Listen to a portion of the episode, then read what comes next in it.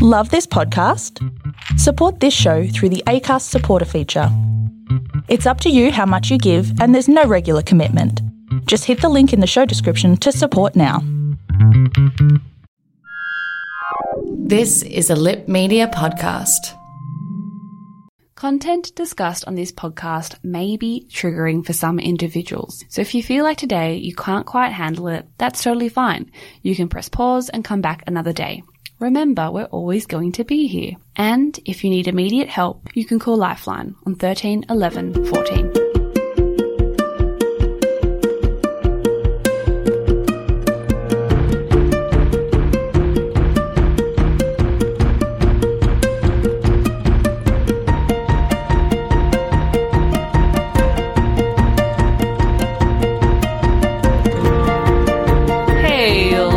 People. Welcome to If You Don't Mind. I am your host, Madeline Charrington. Welcome to episode six. I can't believe I've got this far.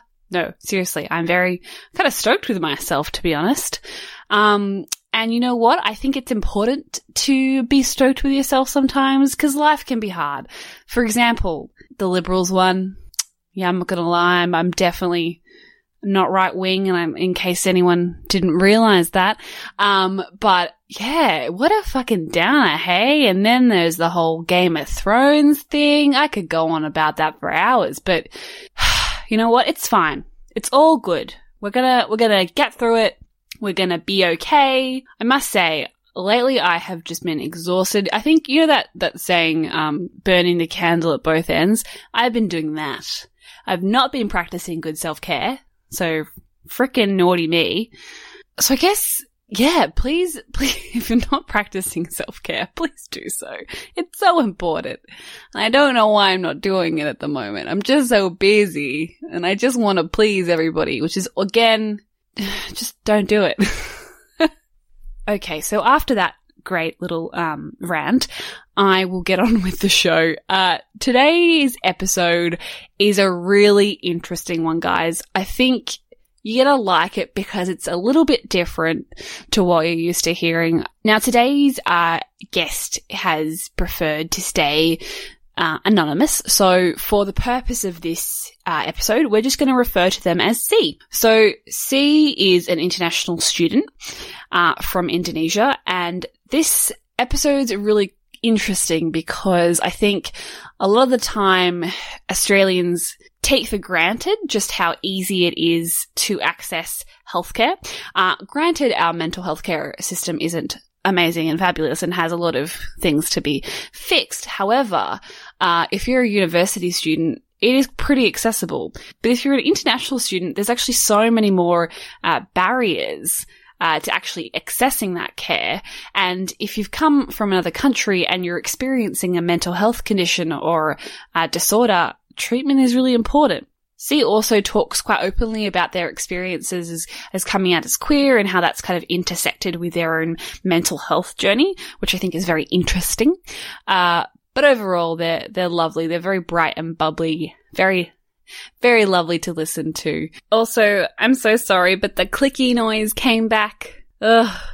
But I figured it out. I figured out what, what's happened and where it is, but it's just for like one minute in the first like two minutes of the, of the actual episode. So like just bear with it. Just one minute and you're done. Seriously won't happen again. But you know, I'm learning. I'm learning and technology is hard. Uh, so I guess let's get started. Everybody, this is, this is episode six of If You Don't Mind with the lovely C.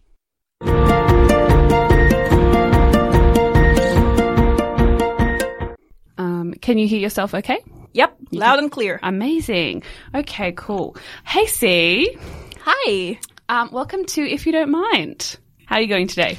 Um, I'm actually a bit nervous because the thing is, I just did a panel for International Day Against Homophobia and Transphobia on Friday. It was like a online Instagram takeover kind of deal. I was still nervous from that. and then I have to, and then like having to come here, I'm still like a bit nervous to be honest. Oh, that's okay. It's very, it's very nerve wracking to like sit in a small room with a microphone for the first time and just like talk about yourself. It's very confronting. I, I, I think a lot of people when they first get here, they're just like, what do I say? I'm going to sound stupid, but you don't sound stupid. You're going to Yeah. sound great. My first question for you today. Um, so you grew up in Indonesia. Yep. So when did you move to Australia?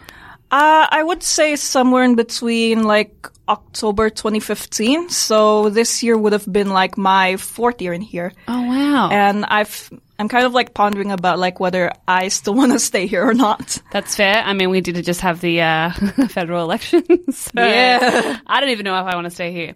Um, and so why did you move over? Was it for study? It's primarily for study and it's kind of like a weird story to be honest. I know, I think I was kind of like on the fence about where am I going to study. Cause then again, like my family members kind of want me to go to Singapore primarily because like, oh, it's closer distance wise if you travel by plane from like the city where I live in. But the thing is like when I check for Singapore, it's like, yeah, they're pretty good, but then like the universities, they don't have the ones like sort of suit the field that I want to pursue. Right. So they were more. It was more relevant to what you kind of wanted to do with your future. Yeah, exactly. And so in Indonesia, what is the kind of so how how do people react to mental illness there? Well, from my understanding, it's kind of usually like if people hear about like mental illness, they would associate it with, oh, can you just be more grateful or like, can you just like pray it away or it's all in your head? But they did an inf- investigation of kind of like mental health wards in some hospitals in Indonesia. It's like for people with more severe cases of mental illness, it's like they don't receive adequate help and some of the patients were shackled. Shackled. Yeah. What the fuck? I know. That's why it's a bit like, it's a bit shocking. Yes, that's very shocking. It's usually a case where like some hospitals, especially for like the mental health units are s- pretty underfunded, I guess. And then also like if you go into some areas, there's still the, there's still this assumption that, oh, if you have a mental illness, it's seen as a curse or kind of like you're possessed by demons. Really, that's still a thing. Yep. Unfortunately. Oh my god. So yeah, I guess yeah, super ignorant Western person over here. I I just didn't think that was still like a, a thing that people kind of went to. Like I I know I know about like the whole like praying it away and like you should be thankful, but I just didn't know that, especially in a country like Indonesia, that it would still be connected to being possessed. That's blowing my mind. Yeah, I think that's although it's not really like a I'm not making like a generalization, Of I'd course. say. It's uh I would say it's from like depending on like where Indonesia you're looking at, I guess. And Mm-hmm. in some areas they might still see as like, yep, mental illness is like if you have a mental illness, you're possessed by demons. When you sorry, drink your water. Have a break. Yes, it's like thirsty work, hey. So I guess when you kind of started to realize that you were having some significant mental health issues, who did you first go and speak to? Who was the first person you went to and said, I think maybe I'm in trouble here, or I've got some things that I'm dealing with and I'm not sure what to do about it? I think the first person that I spoke to was my counselor on campus, if I remember correctly. Mm-hmm. But the thing is, like, um, I don't. Okay, just to kind of like clarify here, I don't live alone at the moment. I have an older sister. Okay. Yeah. And at the time when I was trying to, when I was like, during my first months of seeking help from a counselor on campus, I actually didn't tell my sister straight away. Hmm. It took me some time to kind of like get around the idea that, oh, it's completely fine to seek professional help. And that's kind of uh, prompted me into telling my sister about it. And what was her reaction? She wasn't really fazed about it from what I remember. She just kind of sees like, oh, it's not really that big of a deal if you need to seek help, I guess. So, like, when you were seeing a counselor, what did they want you to do? So, what was you, how did you kind of go from there in your mental health journey? My counselor mentioned about like, it's good for your sister to know about like you're currently seeking help, that kind of stuff. But the thing is like, my sister actually wasn't heavily involved in my mental health journey back then. She was, she's starting to get like pretty involved somewhere last year, I guess.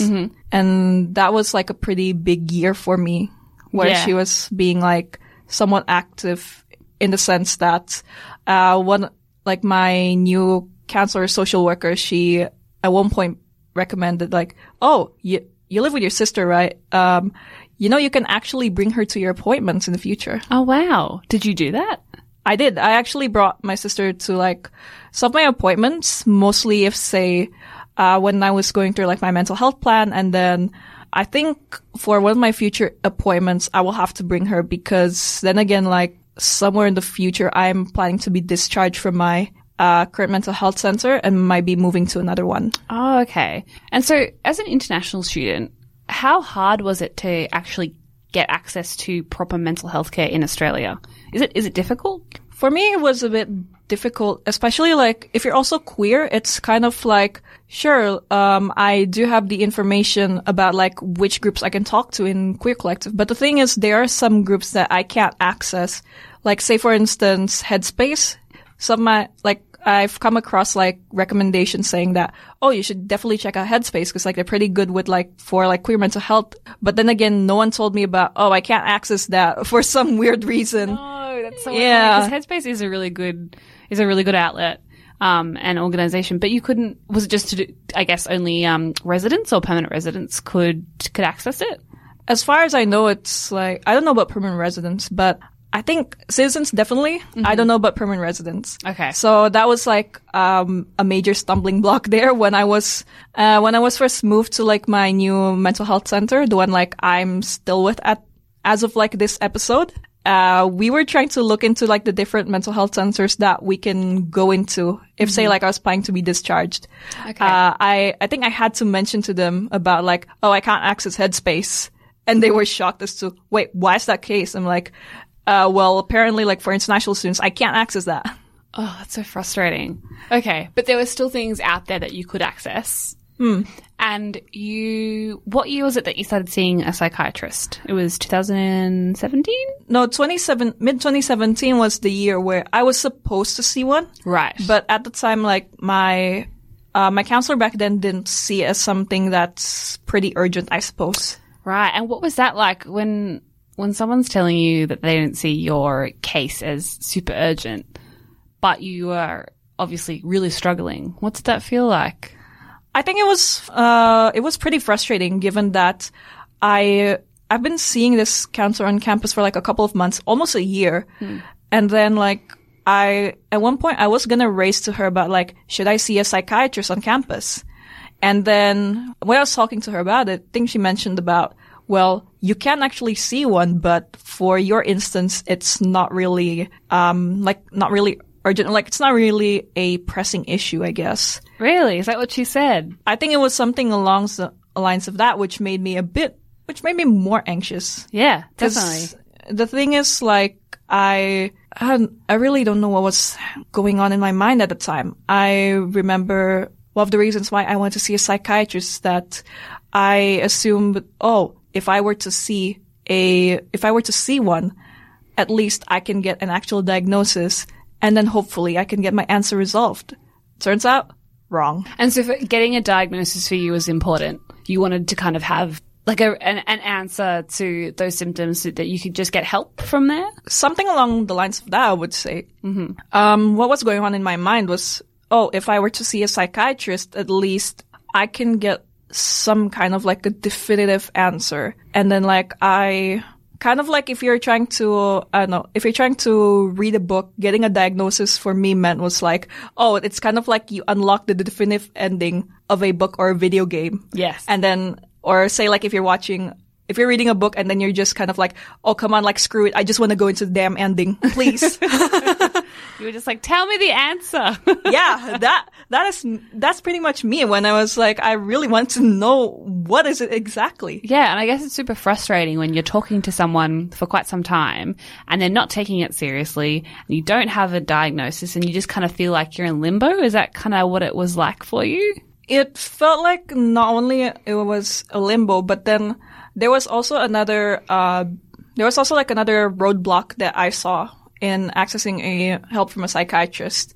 The thing with like the psychiatrists on campus, it's from my understanding, it's like they're not full-time psychiatrists. They're part-time. And then also apparently there's a waiting list in which you get to wait for like a couple of months to squeeze in Wow. and get your name there. Hmm. But then again, like that was my biggest fear.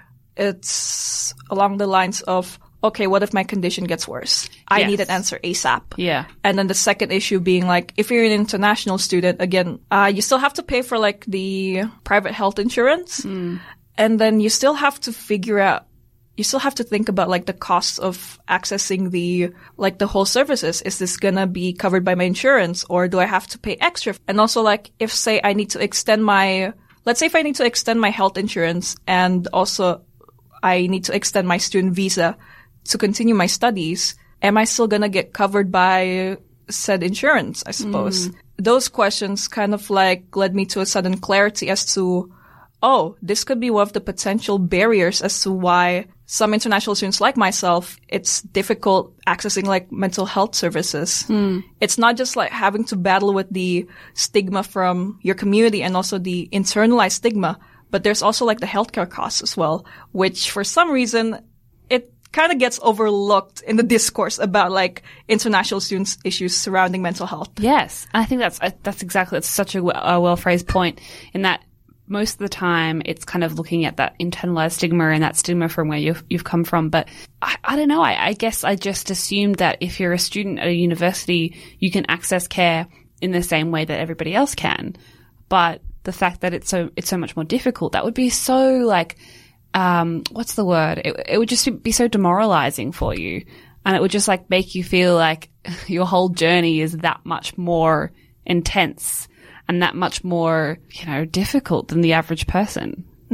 I like throughout my mental health journey, I kind of see it as like I don't know if you were to play a video game and like if I were to describe my mental health journey. Do you like video games? You keep using that Yes. example. I keep using like video games or kind of like computer references or like book Fine. references. I love it. Yeah, I don't know. I have this like weird inkling of like No, using no, said references. Go nerds. I love it. Yes, all hail nerds. Yes. but yeah, I kind of like describe it in a way, um, like everyone's like mental health journey. It's kind of like they have their own different paths in like a video game, I suppose.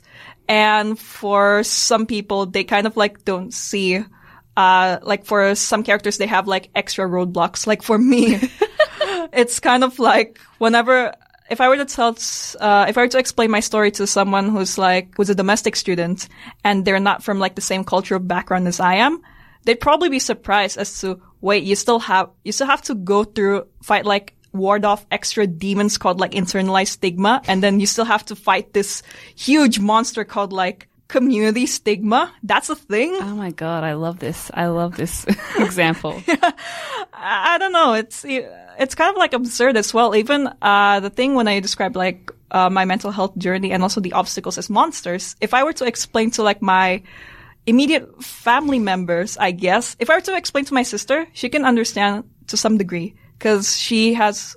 I reckon she has like a bit of uh, knowledge surrounding mental health. But the thing with my parents, it's almost like you're trying to explain to someone the existence of ghosts. oh, okay. Yeah. Yes. That's And they're like, it doesn't exist. Why are you talking to me about this? it's it's as difficult explaining to someone that ghosts exist. Oh my god, that's tough. That's how I would kind of like is, describe it. that is tough. That is super tough. And so, what was your first experience when you actually got to see a psychiatrist? What was that like the first time around? I would say it was. I think it was terrifying to be honest, mm. because at the time when I saw my first psychiatrist, I actually didn't go to the one near my university. I had to be referred to a hospital that's near uni. And that in itself, it was like a bit frustrating. And then also, I would say it's also upsetting to some degree because then again, I started seeing a psychiatrist for the first time in 2018. And at the time, like my mind was already occupied with like a lot of stuff. Apart from like the full-time degree, I was also like, I was also like a member of the SRC.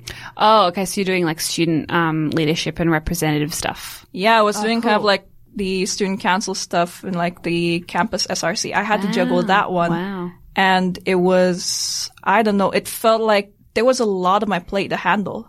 And then the thought of like having to see a psychiatrist, I started doubting about, oh, whether if I get a diagnosis, am I going to finally have some peace? It turns out, no. No. No, it only kind of like, I don't know, once I got my diagnosis, it just kind of, I think it just opened like another pathway where Right. Like a Pandora's box kind of thing. endless, I guess. Right. Okay. And so when you got a diagnosis, did they talk to you about medication and treatment and that kind of stuff? They only spoke about stuff about medication, I guess. I only remember the conversation is like, so what are your thoughts on like, uh, starting medication? Would you be okay about it? I remember being like, I was still pretty on the fence about it, I suppose. Again, with like the internalized stigma and then also having to deal with the, the fact that like, oh, I have to be on medication just gave me like more questions as to mm. what am I supposed to like what are some of these side effects I need to take into account. Oh, yes. and then side also about like is it going to be addictive, I guess? Cuz when I when I told like some of my close friends about like my mental health journey, they actually were a bit hesitant when I mentioned about like antidepressants. Their first question was like, "Oh, you know, do you have to be on them for like the rest of your life kind of deal or like are you going to get hooked on them, I guess?"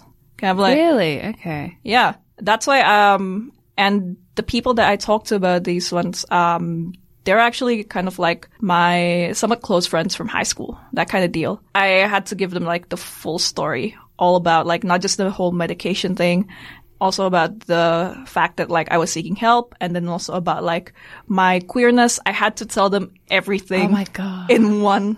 I think in one sitting, I guess. Wow. What was that like? Was it scary? it was like uh i think it was okay i'll be honest here because like i i told like two people one of them actually already knew about like my queerness because i already came out to her first Okay.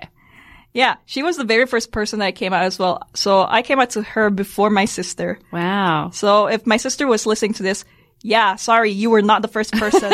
first family member, however. sorry. I'm sure she doesn't mind. She'll be yeah. okay. Wow. Oh dear. But she doesn't know about the podcast.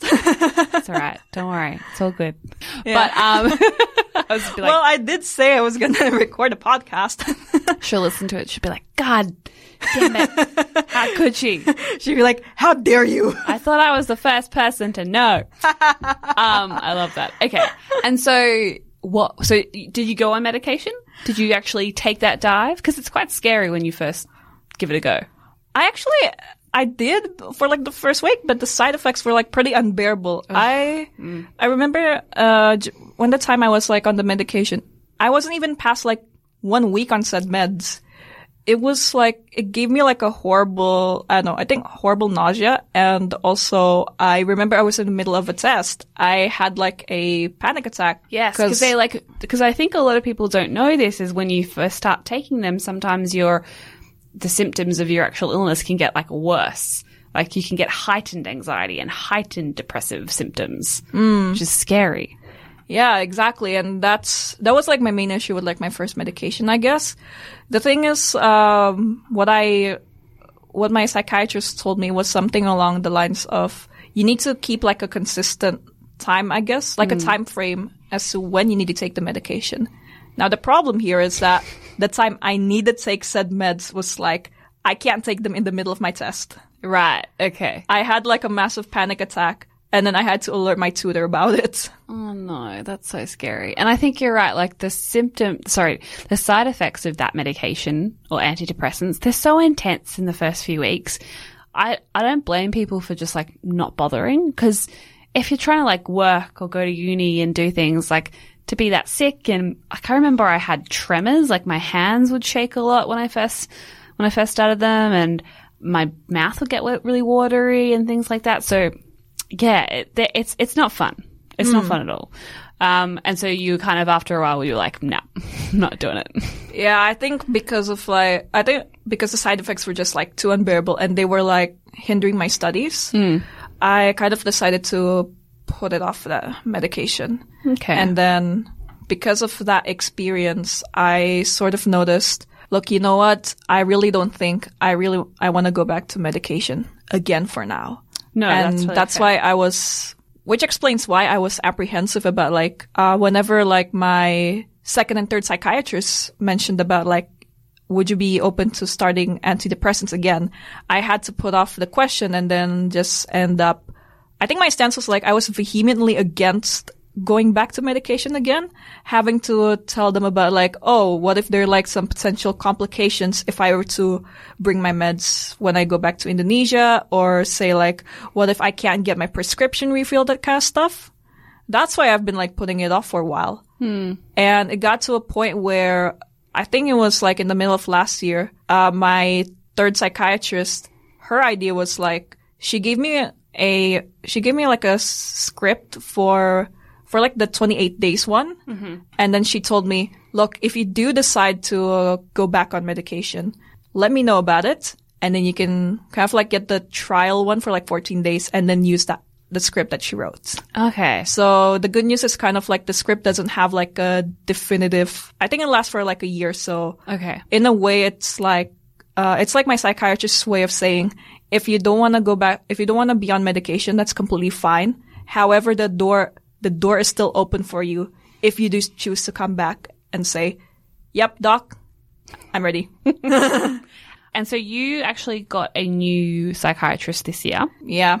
And how's that been going? I think it's been going pretty well, I guess. Mm-hmm. I was actually a bit, I don't know, I was a bit surprised when I found out I had to see a new psychiatrist because the previous one, this was the third psychiatrist who gave me the script. I think like she was moved to a different area, that kind of deal. I didn't find out about it until when I returned home for summer break. And then I told like one of the mental health workers about like, oh, when do I need to see like my psychiatrist? And they notified me, well, the thing is like your psychiatrist isn't working here anymore. You're going to have to see a new one. See, that's that's a bit crappy because I guess with continuity of care, it's important to see the same person, con- you know, consecutively, and to have all that all those changes, but you don't even have the ability to kind of have control over that change. Like that must have been super frustrating. Uh, it felt like I really can't control. It's just like beyond, it's beyond my control. And then my initial response is like, I was torn between like, oh, it doesn't really surprise me given that like, I really don't know how to word it out. It's okay. I think I know on one hand, it doesn't really surprise me as to like, oh, it's completely fine, I guess, like having, uh, if say like a mental health center, they're trying to kind of like, oh, if there's like, uh, new staff members like coming in or say if you're, if you're a mental health worker, like, oh, they have to be moved to somewhere else or say like, uh, if they're not working there anymore. I, on one hand, I was kind of like, I acknowledged that fact. You and, like, understood it. yeah. Yeah. But then on the other hand, it just kind of like, it felt a little bit, uh, no, I think it was a bit confusing in a way. Yeah. I guess it kind of like pissed you off a bit. I, w- I wouldn't say like piss me off. I would say it's, uh, it's confusing. Yeah. Uh, it's confusing in the sense that like, oh, uh, I sort of have it in my mind. It's like, I have this like revolving door of like psychiatrist. Yes. So that's, that's how I end up with like, as of like 2018 until like, as of like May of this year when the, when the episode airs out, it's like, uh, I think it would be around like four psychiatrists. Jeez, that's a lot. And yep, having to kind of like change several times, that kind of deal. Um, you, you told me you actually sent me this really interest this really interesting thing that one of your psychiatrists is it this your recent psychiatrist? No, this was the third one. Your third psychiatrist. So we're up to th- this is the third one. Um, and they said uh, your anxiety isn't just because of the chemical imbalance in your brain. The imbalance is not the one disabling you, but rather it's the external factors. That's very interesting. And you agree with that? I really couldn't remember if that was the exact quote, but one thing that stood me out the most was when she said, Oh, it's the, yeah, sure, it's like your anxiety. On one hand, there's chemical imbalance involved, but the one that's kind of like disabling you, it's the external factors. I kind of like, the way I see that, that statement is like, Oh, thank you for kind of like eloquently explaining that. Cause the thing with like my, my journey with like anxiety, it's, uh, from what I'm seeing, the one that sort of agitates it more, I guess, it's the, like having to power through the whole dreadful force field of internalized stigma. Hmm. And then you still have like the outside force field of like the societal stigma, hmm. as in like within your community. If you have like, if you have having struggles with mental health. And then like if you're queer, you still have that extra layer of the whole like force field I have to break through. Hmm. And do you do you feel like you've got past that internalized stigma, or do you think that it's still in there? I think to some degree I managed to pass through, I guess, given the fact that like I finally realized that I I didn't have to feel afraid of going back to medication. Yeah, um, that was like a big, that was kind of like a huge milestone for me in a way. Because the thing is, like when I started uni, I remember about like I, I was still able to kind of like attend classes and like get my work done on time. But when I was like going through all that stuff, it felt like everything needed like extra energy to do so. Mm. Even with like being involved in the queer collective or even like seeing people in the general, it just kind of felt completely draining. I actually felt even with like interacting with my old high school friends like via text, it just felt draining in mm. general. Hmm. It felt like, oh, this does not spark joy in me anymore. Mm-hmm. That kind of stuff until I raised this to like my social worker and also like my fourth psychiatrist about it. And then that's where my psychiatrist popped the question. So, given the circumstances that you're going through at the moment, are you still open to going back to medication? And that's where it dawned on me. I said, yes. And from there on, how has your journey been? Do you feel like you're getting to a point where you're feeling well within yourself again? I would say it's like a very slow, it's like a very, very slow journey, I guess. Like in, in a way, I find that like, I'm currently like on my second medication. So I've been like more than a month on it at the moment. And how are you finding it? To be honest, this one is actually way better than the first one.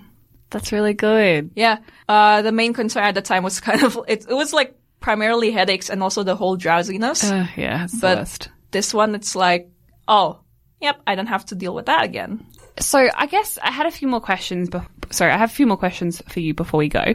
Yeah. Um, the first one was if you if if someone is coming to Australia and especially from Indonesia or anywhere international to study, um, and they do experience um, they, they they are living with a mental illness, what would you say would be your best piece of advice for them in order to get to seek help and to get help? Oh, oh gosh, I really don't know how to kind of like okay. word out, but uh, I would say it's like try to keep in mind that seeking professional help is not like uh, you're not like a you're not a disgrace or even like it's not uh, don't see it as something that's shameful in a way because the thing is like it's completely I guess like it's completely fine. And to the audience that's listening here who may not be from like an international student background, uh, the thing that I really do want to point out is like, you know, for, especially for like interna- international students like me, like navigating through like mental illness, I think in a way it's like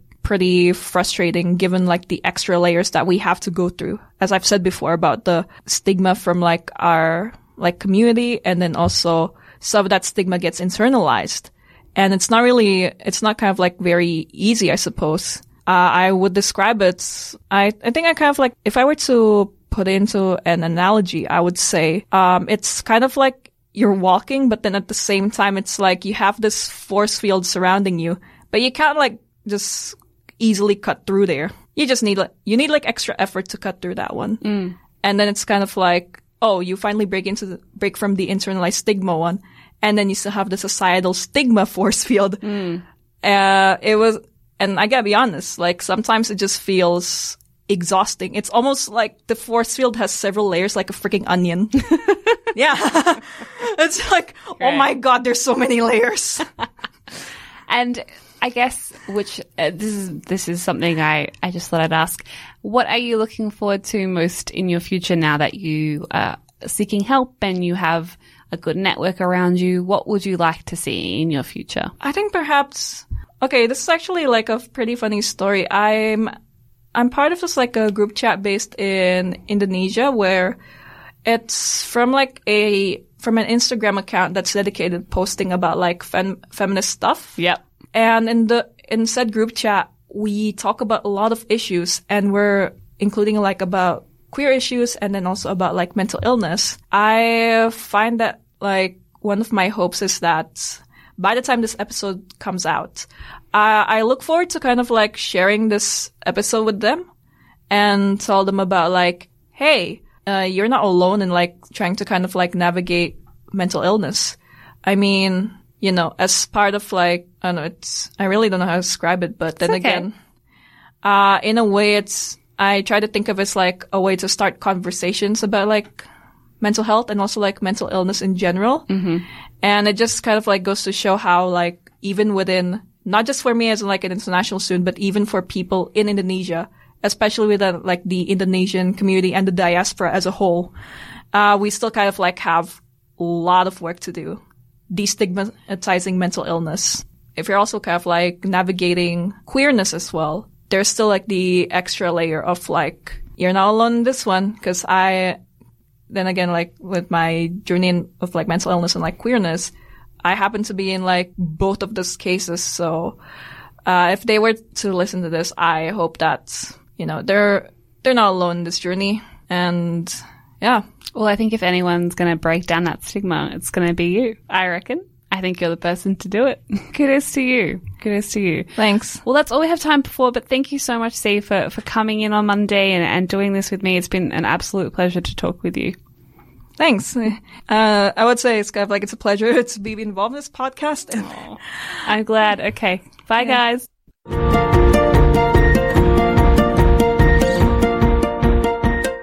Hey guys, how good was that? What a cutie! I told you very, very interesting. And I think it's a really good example of just how much privilege can kind of, uh, be a part of how you access care. And I think it just goes to show exactly how lucky we are as well. I mean, yes, as I said, um, in the introduction, we do have a lot of things to fix in our mental health system, but the fact that we have one that we can access quite freely is, is, is very, is something that we should be very thankful for. I have to let you guys know something. We are having a little bit of a break because I need to look after my mental health. No, I was always going to do this because this is season one I thought we should have a little break, um, between now and the next six episodes. So, so you don't have to wait too long. I promise. It's about, um, a, a four week break. roughly. Um, and we'll be back before you know it. In the meantime, you can check us out on lots of different forms of social media. You can check the podcast out via Facebook. Just type it if you don't mind. You can go to Instagram. If you don't mind podcast, I'm there. I'm there all the time. Twitter. Again, I don't, I don't know if I should bother with Twitter. I have like two followers on there. Anyway, it's if you don't mind P.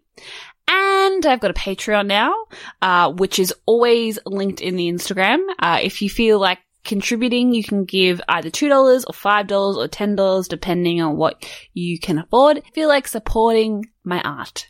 And of course, you can always reach me, always, always, always reach me on if you don't mind at gmail.com. Now, because we are going away for a little bit, I thought, why not give the people what they want? A little bit of a teaser for episode seven. So, here it is.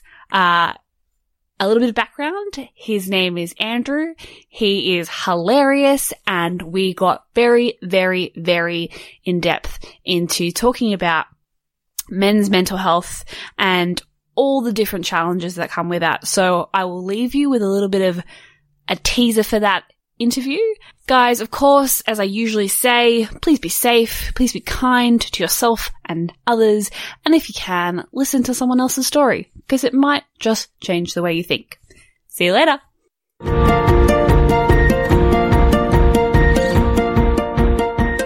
Because men want to be cool. Mm. Right? And and doing this is not cool. No. No, no, no. So it's like when you get together with the boys and you know, the boys. I love boys. Oh um, yeah. But you get together with them, and look, I, I, I think it's progressed. And I've been, I've started taking it too, because I've got a lot of strong opinions about mental health. um, but yeah, like I, I, take it to them and I say to them, and I go, look, look, I'm really struggling. We've had suicide in our group. Um, you know, I've had a few attempts and, uh, we've had someone complete if if that's mm. a way of saying it. Yeah. But it, it, that's the thing is that sort of wakes everyone up a little bit. And, and when you when someone like myself who, has been through it can explain to them the reasons why this happens, then people are more open to it. Mm. And but traditionally the thing is is men are the ultimate maskers of their emotions. They have no idea how to get in touch with them. And therefore, you know, saying, why don't you want to talk about your emotions? That's going to make a man immediately uncomfortable because first of all, I've done so well at hiding them that I don't know what they are. Yeah. And now you want to talk about them. So yeah, that's sort of where you get to where you are. Shit, that that is so that's such an articulate way of saying it. yeah, yeah. It's all about masking stuff. I feel like I've never heard a man explain it so well before. Oh, I've had a lot of time to think about it. So, what was your childhood like? What was growing up in Goulburn? Is that Yeah, correct? yeah, what was yeah. that like for you? Look, I, I'm not a big proponent of, uh, you know, the, you, where you come from sort of makes who you are or anything like that. I think it's a combination of being born and biology with your social circumstance and. You know, growing up, uh, you know, when you look at look at the outside, and I'm probably going to throw my sister and my brother under the bus, although I've done this personally, so that, that it'll be no shock to them. um, but sort of gr- growing up was fine for me. I, I was popular. Um, I had girlfriends when I was 11 and 12. Oh my know. god, ladies, man. Yeah, oh, mate, I was killing it. I- I've never had a. That was the purplest patch I've ever had. um, but yeah, sort of, we, we were going through that situation, and and at home, you know, my, my sister's six years old.